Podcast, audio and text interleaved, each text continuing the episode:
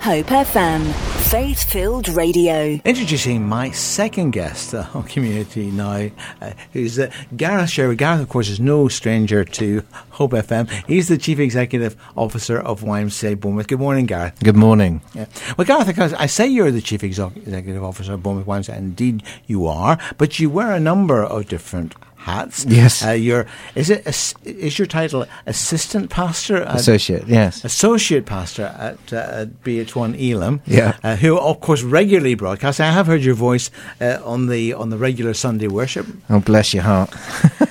But anyway, YMCA. I mean, here we are, lockdown two, just mm. about just about to happen. How was it for you and for the YMCA? Because I know you're working with so many vulnerable people and many different. Yeah uh, well, a broad range of work. You've got the leisure centre and so on. Mm. How, how did it impact the work? How did you survive? The first time. First time, right. The first time. Um, we, we had a, a, number of financial challenges that came. Um, with uh, locking down a leisure centre, you lose a certain amount of revenue, and you've got to try and keep that running um, as best you can on a, a, a, kind of keep the building going and look after the pool and all those things. There's certain costs you can't get rid of. So, and and of course, the, the busyness of, of COVID in all the other areas of operation, the needs in the community went up, not down. The um, vulnerabilities of the uh, uh, people we looked after went up and not down.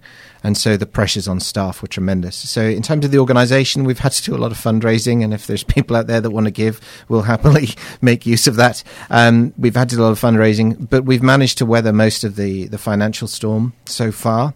But there is a, another lockdown coming. Um, the stress on staff and the stress on the people we look after is my biggest concern. Mm. Of course, I mean, obviously, you're, you're, working with some of the most vulnerable people in yes. society. Probably not people who necessarily would have a lot of self discipline. Yes. Has it been really, really difficult for yes. for you and your team? Yes.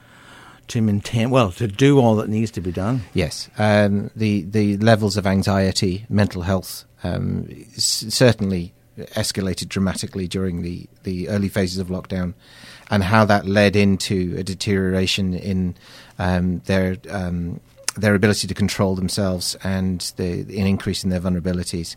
And we've seen a, a, an awful lot of, of difficulty and, and things to manage. And my staff have, have bared most of the brunt of that within the housing and the children's work that we do. Um, you know, headline figures. We we saw at least a 200% rise in the amount of domestic violence going on in the community. Mm. Um, the amount of chaotic mental health combined with forms of, of substance misuse certainly escalated dramatically during the early lockdown.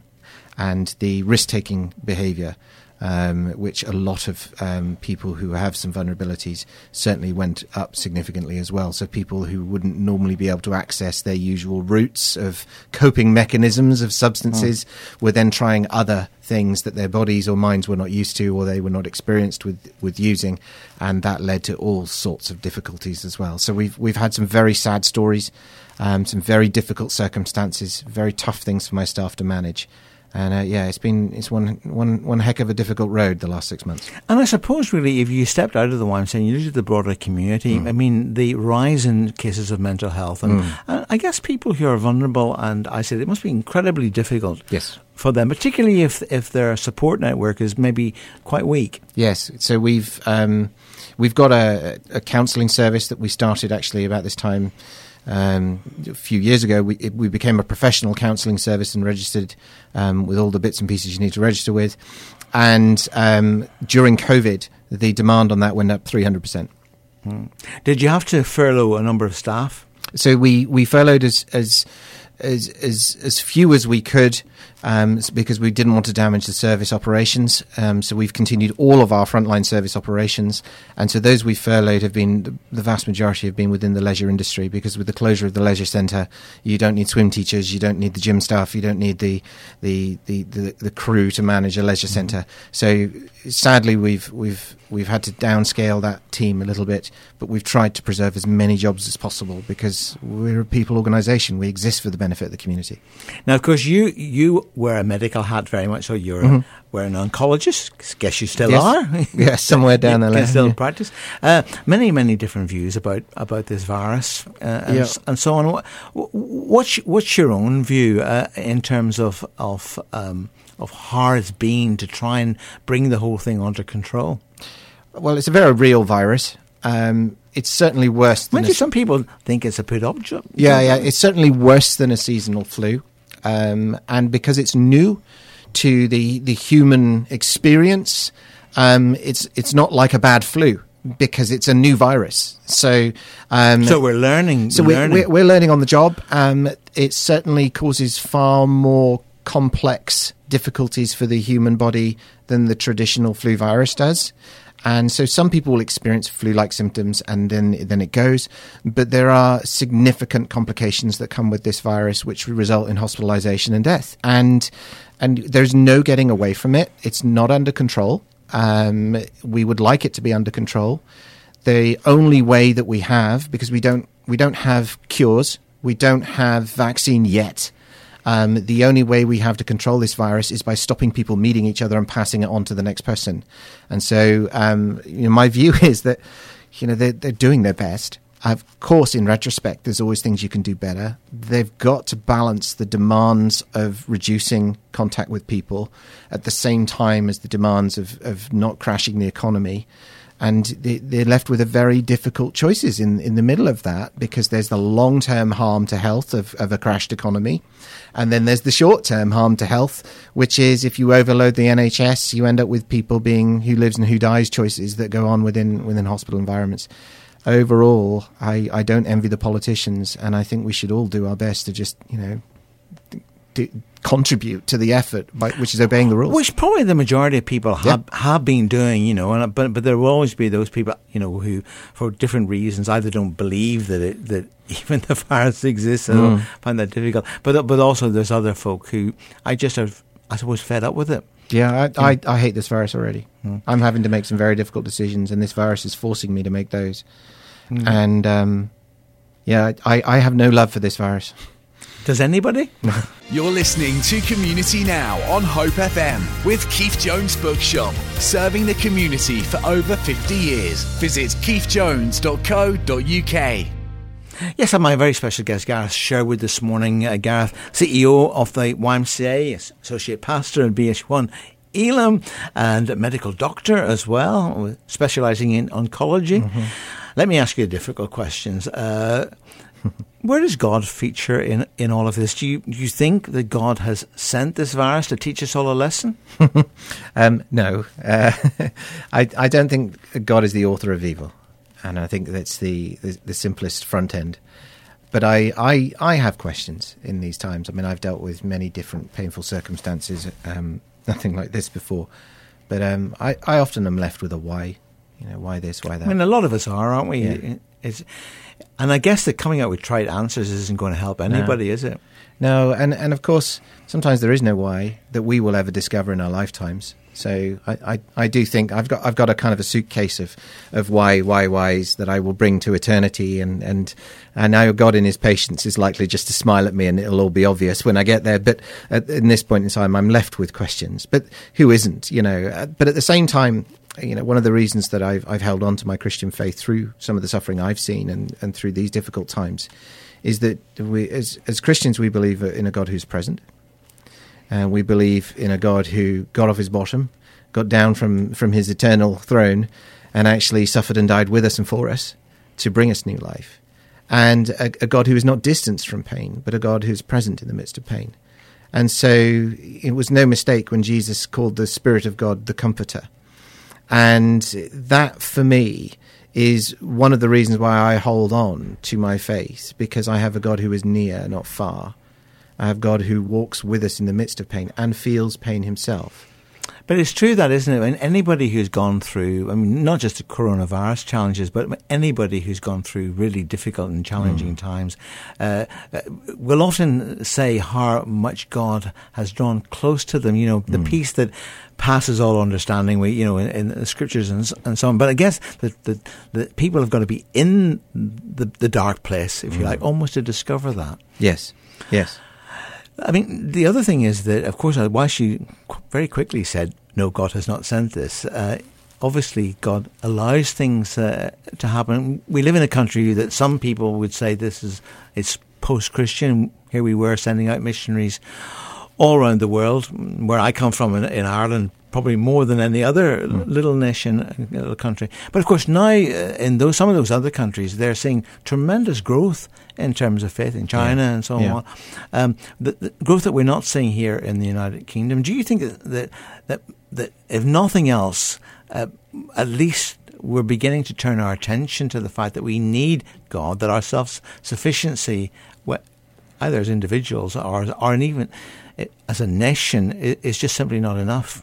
I think, yeah, I think, I think um, if you go through the last 200 years of our history as the United Kingdom, you'll see um, a kind of a population or a culture that has gone on a journey of believing that it can build a utopia for itself without the God. And so the modernist thinking, the rise of, of human power, the, the rise of the human capacity to build a better world, and, and all of that you know, thinking, some of it has borne great fruit. So let's not get away from the fact that there's some great good that came out of it.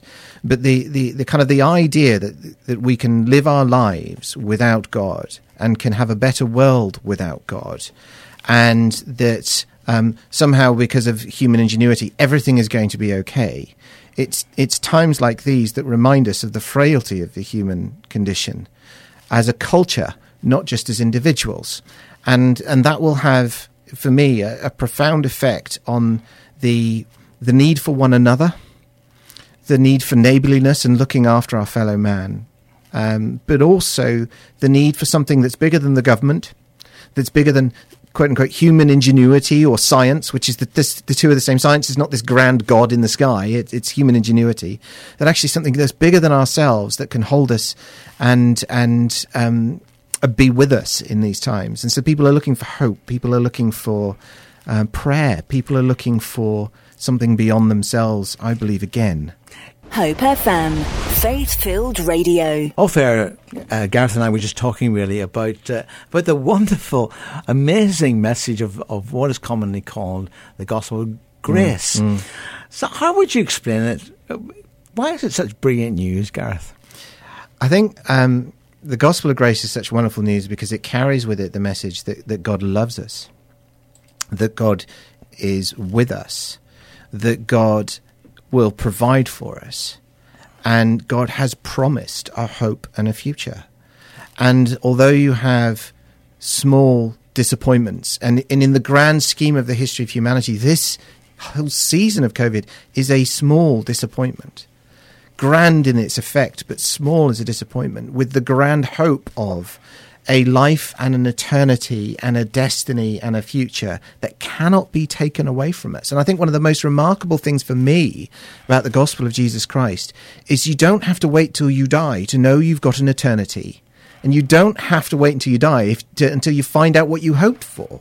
That because of Jesus in his life, in his message, in his presence, and in his promise, you can have the hope of eternity, which is sure as much as the sun rose this morning is sure, right now. You don't have to wait until you die to find out if you get it.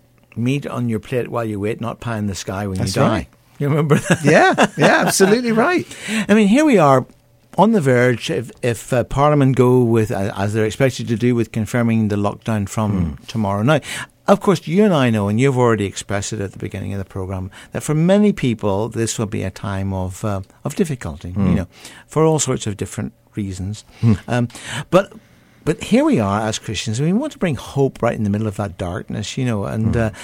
uh, how do you think that we can best help each other? You know, to to not so much concentrate on all those negative news bulletins, whether they're coming out of the states at the moment. Because mm-hmm. it, it, just seems to me that every time you, you, you switch on the television or the radio or whatever, um, a lot of the news is bad and dark and depressing. So if you were a person who had a propensity or, or you know, you were, you were already in a low mood, it's not going to help you.